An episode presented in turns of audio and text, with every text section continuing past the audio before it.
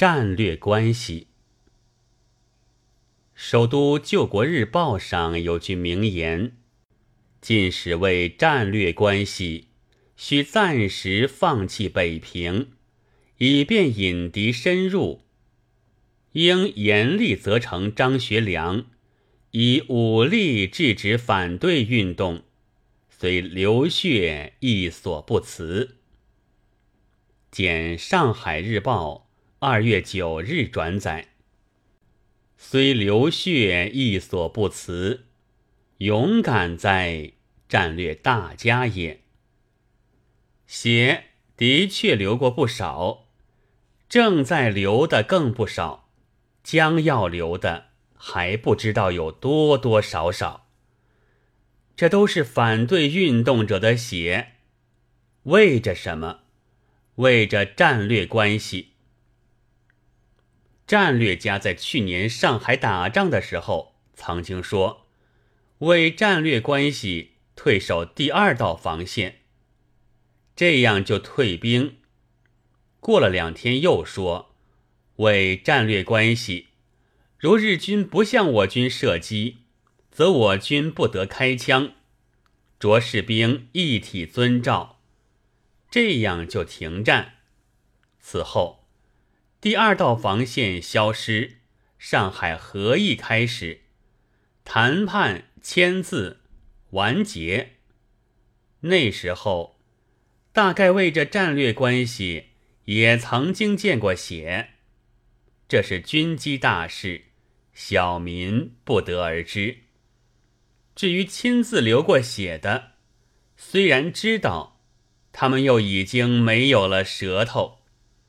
究竟那时候的敌人为什么没有背诱深入？现在我们知道了，那次敌人所以没有背诱深入者，绝不是当时战略家的手段太不高明，也不是完全由于反对运动者的血流得太少。而另外还有个原因，原来英国从中调停，暗地里和日本有了谅解，说是日本呢，你们的军队暂时退出上海，我们英国更进一步来帮你的忙，使满洲国不至于被国联否认。这就是现在的国联的什么什么草案。什么什么委员的态度？这其实是说，你不要在这里深入，这里是有赃大家分，你先到北方去深入再说。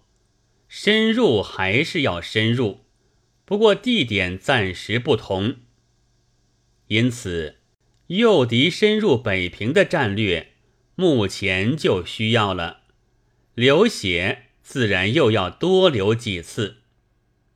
其实，现在一切准备停当，行都陪都色色俱全，文化古物和大学生也已经各自乔迁。无论是黄面孔、白面孔，新大陆、旧大陆的敌人，无论这些敌人要深入到什么地方。都请深入吧。至于怕有什么反对运动，那我们的战略家虽流血亦所不辞。放心，放心。二月九日备考，奇文共赏。周敬柴，大人先生们。把故宫古物看得和命一般，坚决难迁，无非因为古物价值不止连城，而且容易搬动、容易变钱的缘故。这也值得你们大惊小怪、冷嘲热讽。我正这样想的时候，居然从首都一家报纸上见到赞成古物南迁的社论。并且建议武力制止反对，流血在所不辞，请求政府保持威信，贯彻政策。这样的宏词高论，我实在不忍使他淹没无闻，因特不辞辛苦抄录出来，献给大家。北平各团体之反对谷物南迁，为有害北平将来之繁荣。此种自私自利、完全蔑视国家利益之理由，北平各团体竟敢说出，无人舒服其厚颜无耻。彼等只为北平之繁荣，必须以数千年谷物。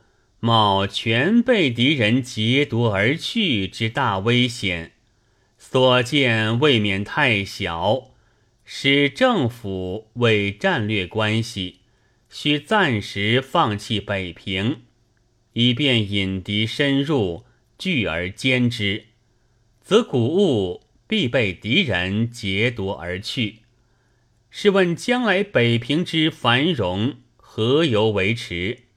故不如先行迁移，似打倒日本，北平安如泰山后，再行迁回。北平各团体自私自利，故可恶可耻，其无远虑，亦可怜也。其反对迁移之又一理由，则为政府应先顾全土地。此言似是而实非。该放弃一部分土地，供敌人一时之占领，以歼灭敌人，然后再行恢复。古今中外，其利甚多。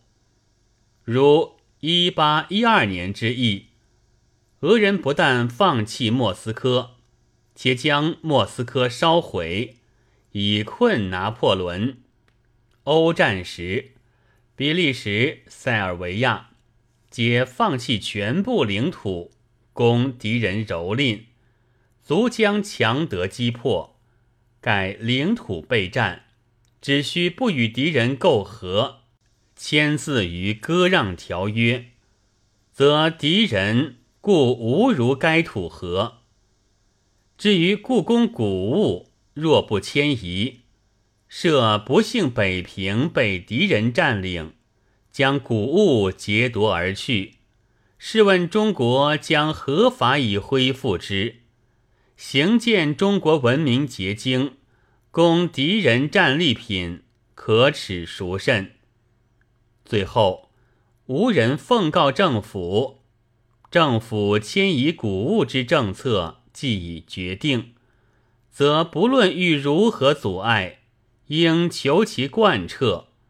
若一经无见识、无远虑之群愚反对，即行终止，政府威信何在？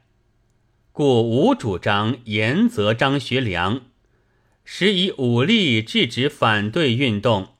若不得已，虽流血亦所不辞。二月十三日。申报自由谈。